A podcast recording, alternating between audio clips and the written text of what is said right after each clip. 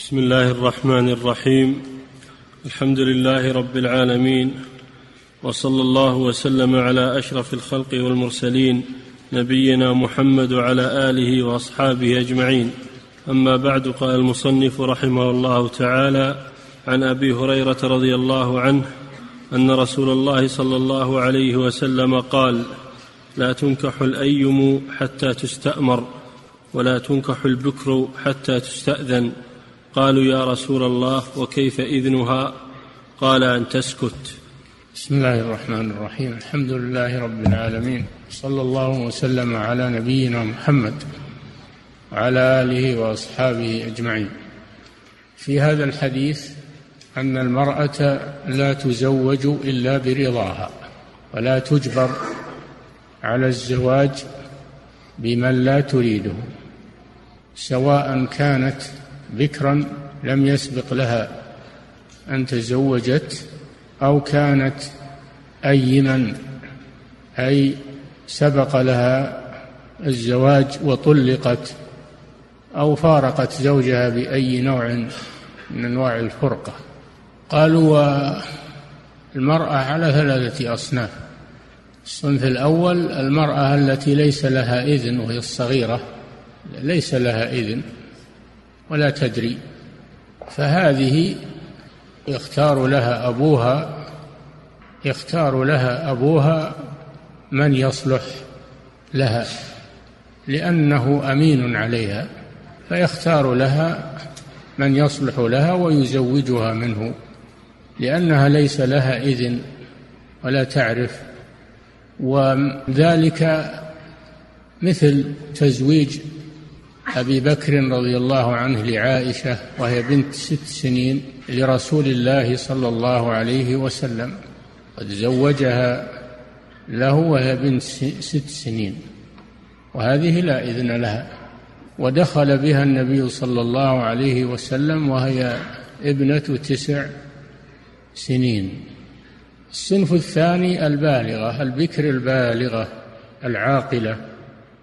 فهذه لا بد من استئذانها أي طلب إذنها. فتخبر بأن فلانا يخطبها وهو يصلح لها ويوصف لها بما يرغبها فيه. لكن لما كانت الصغيرة أو أو البكر تستحي جعل النبي صلى الله عليه وسلم إذنها أن تسكت ولا تعترض فإذا سكتت فهذا دليل رضاها لأنها لا لأنها تستحي أن تقول نعم أو أريده فإذا سكتت فهذا دليل على رضاها إذنها أن تسكت لأنها لو كانت لا تريده لقالت لا. إذا كانت تريده فإنها تستحي أن تقول أريده. فيكفي أن أن تسكت. وفي الحديث الآخر إذنها صماتها. هذا بالنسبة للبكر البالغة العاقلة. أما بالنسبة للأيم وهي التي سبق لها أن تزوجت ويقال لها الثيب فهذه لا بد أن تصرح برضاها وأن تأمر أن تأمر من يعقد لها. تستأمر يعني يطلب أمرها لأنها عرفت مصالحها وعرفت وذهب عنها الحياء الذي هو الخجل الحياء الذي هو الخجل. أما الحياء الذي هو الخلق الطيب هذا لا يذهب عن المسلم وهو وهو شعبة من شعب الإيمان لكن المراد حياء الخجل. هذه قد ذهب عنها حياء الخجل الذي يمنعها أن تقول أريده أو زوجوني إياه. فهذا الحديث فيه كما ذكرنا فيه أن المرأة التي لها إذن ولها اختيار لا لا تزوج إلا برضاها. إما بالسكوت إن كانت بكرا وإما بالتصريح بطلب الزواج والموافقة إن كانت إن كانت سيبا أو أيما. فلو زوجت بغير رضاها فلها الخيار.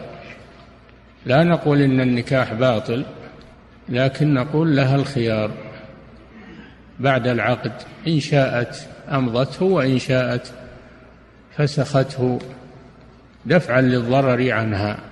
وبناء على ذلك فإن الذين يجبرون النساء على الزواج وهن بالغات عاقلات ليس لهم الحق في ذلك. أو يجبرونهن على الزواج بأناس معينين. من بني عمها وهو ما يسمى بالتحجير عند البادية. يقولون لا نزوجك إلا ابن عمك وابن عمها أيضا يهدد لو تزوجت بغيره وربما يحصل قتل. فهذا من أمور الجاهلية هذا من أمور الجاهلية ومن الظلم للنساء. ولذلك صدر القرار من هيئة كبار العلماء قديما وحديثا في منع التحجير وتأديب من يفعل ذلك لأن هذا ظلم حرام. نعم.